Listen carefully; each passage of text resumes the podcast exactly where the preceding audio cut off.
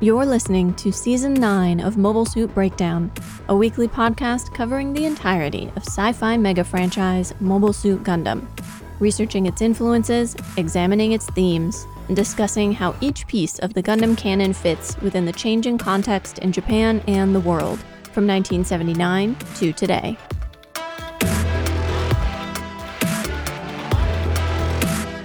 This is episode 9.5, The Hour of the Hippo Alternative Timekeeping Schemes. And we are your hosts. I'm Tom, a Gundam fan, and currently up to my eyeballs in patches and posters and pin proofs. Because we are putting together some very cool sets of uh, gifts for our patrons. And I'm Nina, trying not to get hopelessly sidetracked in the middle of my own research. It's a losing battle. Mobile Suit Breakdown is made possible by 723 paying subscribers. Thank you all for keeping us Genki. We have no new patrons to thank this week, which is unusual and also I hate it. September 1st marks five years since the release of our first episode. In that time, we've covered two OVAs, two movies, three series, and a bunch of SD Gundam.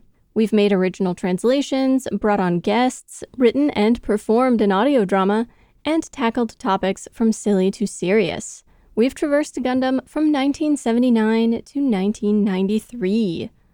This podcast is entirely listener supported. If you enjoy our work and want to hear what we think of the Gundam of the 2000s onward, subscribe today at gundampodcast.com slash patreon. But now it's time for Nina's research about traditional Japanese timekeeping.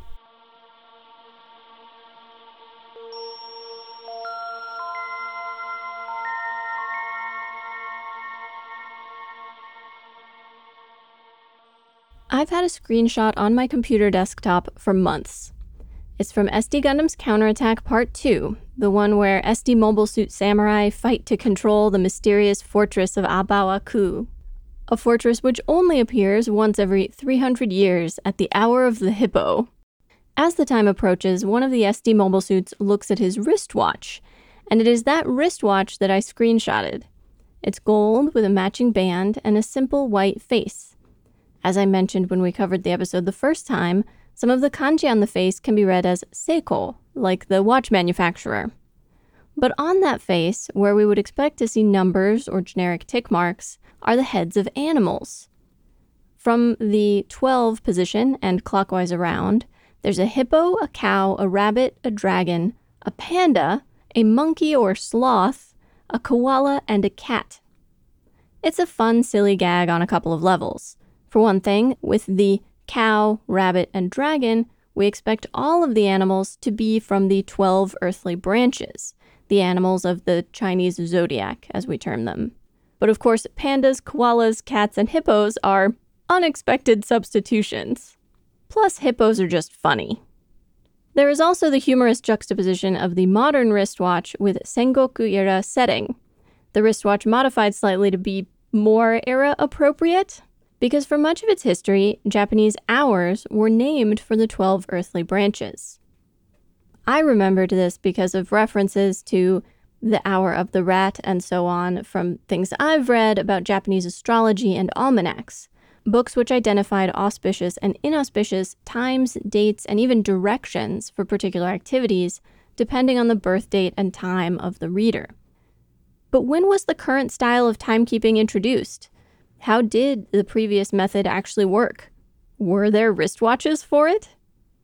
In 1873, the Meiji government officially switched the country from a lunar calendar to the Gregorian calendar, and timekeeping to the current 24 hours per day, 60 minutes per hour, 60 seconds per minute system. But this system had been known in Japan and had coexisted with its own for centuries.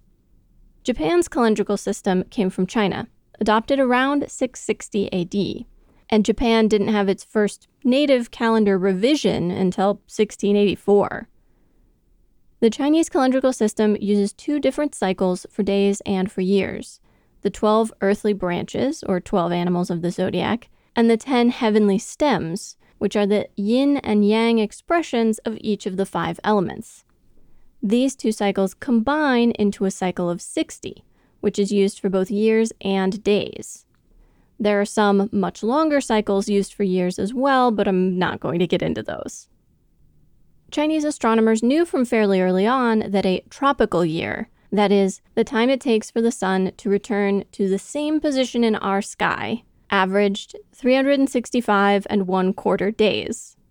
A single lunation, or lunar month, averaged 29.53 days, and a solar month, or one twelfth of the year, averaged 30.44 days.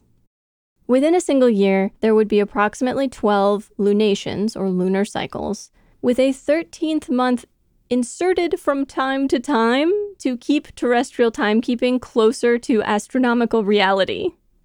In fact, they inserted a 13th month whenever there was what we would call a blue moon, a second full moon in a single solar month.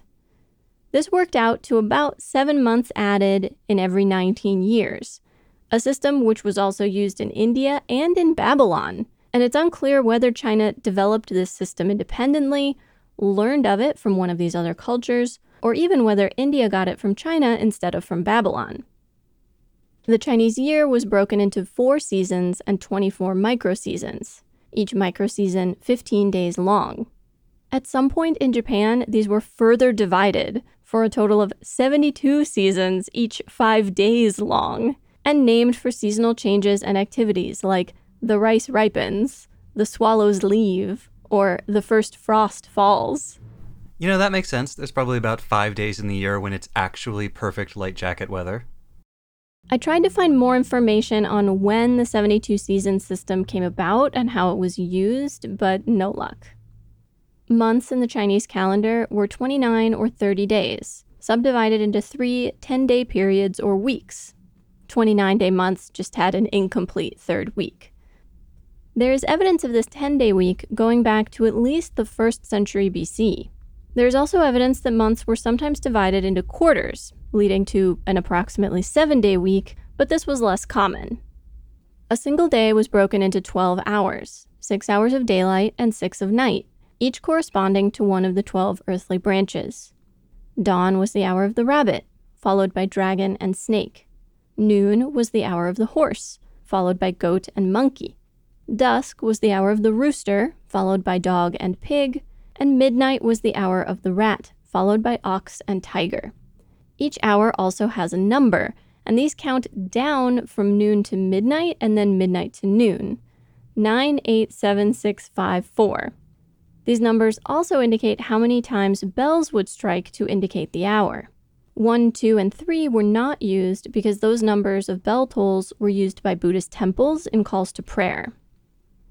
One theory a source presents as to why the numbers counted down rather than up is that this corresponds to one old timekeeping method where specially made incense sticks were burnt down to measure the time. As has probably occurred to you now that you've had a few moments to think about it, this system would result in hours of varying lengths. On the equinoxes, each of the old Chinese or Japanese hours would equal two of our current hours, day or night. But then they would fluctuate as daylight hours lengthened and shortened. An hour could be as long as 156 modern day minutes, or as short as 77 modern day minutes. Well, one of the primary tasks for astronomers in Japan was to chart the changing hours for the upcoming year, and astronomers used a metric time system. They divided one day into 100 equal units called koku, which would make one koku about 14 and a half of our minutes. Koku would be further divided into 10 bu, or 100 byo. They would then create tables indicating the parameters for each hour of the day in terms of that day's koku and bu. While astronomical noon and midnight are easy to define, the definitions of dawn and dusk changed over time and could also vary by region. Local bells, rung in town and by temples, timed by consulting those astronomer created charts, would indicate the hour to the public. Work contracts might stipulate working hours by season, as well as penalties for tardiness and parameters for overtime pay. So clearly, average workers were presumed to be aware of the time with at least that much precision. And although it may feel unintuitive to us, having lived with this system all their lives, most people would have had a feel for the hours, at least approximately. Starting in the late 1600s, the shogunate created an official department of astronomers in Edo called the Tenmongata, and would issue each household annually an official calendar with charts of the changing hours one season to the next. But why would households need these charts unless it was to calibrate their own clocks? Water clocks had existed in Japan since the mid 7th century AD and are even mentioned in the Nihon Shoki, with the earliest example attributed to either the Emperor Tenchi in 671 or Prince Nakano Oe in 660. Sand clocks, sundials, and incense clocks were also widespread, and at least early on, were not particularly inferior to mechanical clocks. Mechanical clocks were introduced by Europeans, although the specifics, who, where, when exactly, varied by source. Specific famous examples include a clock given by Spanish missionary Francis Xavier to the Sengoku era daimyo Ouchi Yoshitaka in 1551, clocks given by papal envoys to Oda Nobunaga in 1569 and Toyotomi Hideyoshi in 1571, and two clocks given to Tokugawa Ieyasu, one in 1606 by a missionary and one in 1611 by a Portuguese envoy. The oldest surviving Western clock in Japan was given to the Shogun Ieyasu by the Viceroy of Mexico in 1611, a gift from King Philip III of Spain. Quick side note, which I hope will be as helpful for some of you as it was for me. Many sources describe the same gifts or envoys, but in some sources they're labeled Spanish and in some Portuguese. Well, from 1581 until 1640, the two kingdoms were governed by the Spanish Habsburg kings, Philip II, III, and IV, in what is called the Iberian Union. So, despite the cultural differences, when we're talking about foreign relations, there's no meaningful political distinction to be made between the two countries at this time. But back to Tokugawa Ieyasu's clock because it is special. Built in the late 1500s in the lantern shape that was popular in Europe at that time, Ieyasu liked to display it as a mechanical oddity, but never used it. It is now a carefully kept national treasure and underwent some repair and restoration work in the 1950s, after which it started running again. In fact, quote, NHK broadcast the sound of the clock ticking and striking nationwide on the evening news on April 18, 1953. To quote one source, a 2012 examination by the British Museum concluded that the clock is likely the only clock in the world of its era in which almost all of the internal parts remain as they were originally made. Not long after the introduction of these clocks, Japan closed itself off from outside influence and interference. And just as with gun making, local craftspeople began replicating and adapting the previously introduced clock technology. Clockmakers developed ingenious methods to account for Japanese time measuring standards. Some clocks came with different clock faces, which would be changed out monthly. Other clocks were made so that the position of the digits on the clock face could be changed, and came with a little table indicating how the digits should be arranged at different times of year. Other clocks had a static face but their actual mechanism could be adjusted to change the duration of the daylight and evening hours. The earliest clocks used a mechanism called a verge escapement controlled by a folio, foliot, and were weight driven. But soon, spring driven clocks were also being produced locally. The smallest of these spring driven clocks could be carried in an inro. These were small, hard sided cases that were hung from the obi belt for carrying small personal effects, which would have made these early spring driven clocks about the size of a pocket watch. A lot more portable than I would have thought for that time. But could they be worn on the wrist? No indication of wrist watches at this early date in any of my research. Clockmaking as an industry spread to Japan's major cities, and by the early 1800s, most urbanites carried some kind of timepiece. What really fascinates me about this period is what one source describes as the necessity of translating the technology, overcoming old habits and developing new ones. What feel like sensible absolutes to us, that 24 hours represent the length of time it takes for the Earth to make one rotation on its axis, regardless of season, was not at all intuitive to Japanese people at that time. After all, the sun rising and the sun setting, these are also absolutes. Why then should sunrise sometimes be at the fifth hour of the day and sometimes the sixth? And why would a clock present opposite parts of the day, noon and midnight, in exactly the same way? Why would a clock need to cycle twice to show a full day's passage of time?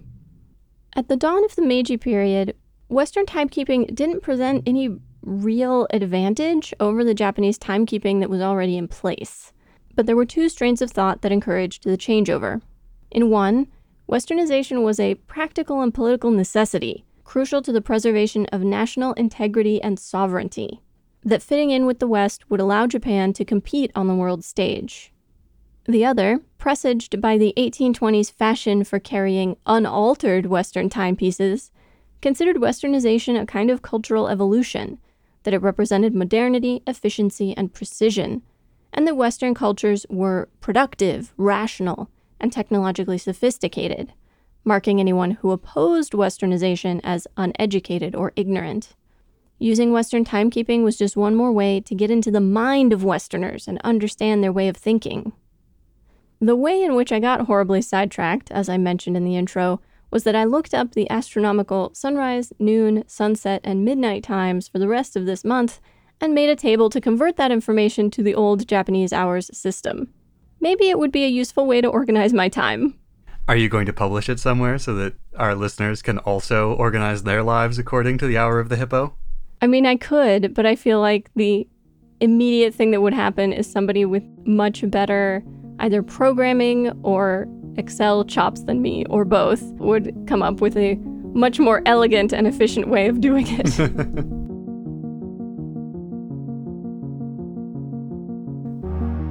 Next time on our as yet untitled episode 9.6, well, it will have to remain a mystery because Tom hasn't decided what he wants to research yet.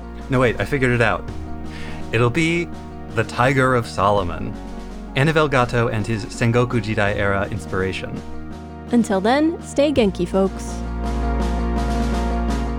Mobile Suit Breakdown is written, recorded, and produced by us, Tom and Nina, in scenic New York City, within the ancestral and unceded land of the Lenape people, and made possible by listeners like you. The opening track is Wasp by Misha Dioxin. The closing music is Long Way Home by Spinning Ratio.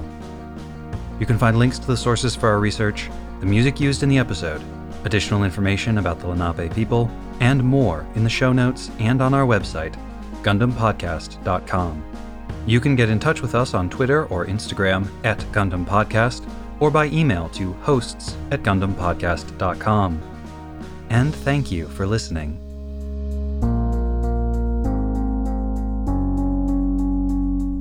I've been podcasting for about five years. I don't write my outros anymore. I just take them from my head. I can do that, you know?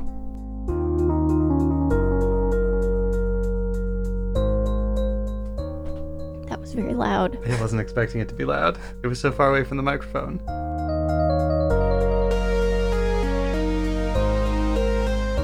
Writing that did make me wonder if there are any hate listeners. I can't imagine taking the time to listen to something that I wasn't enjoying, but there's some weird people out there. You never know.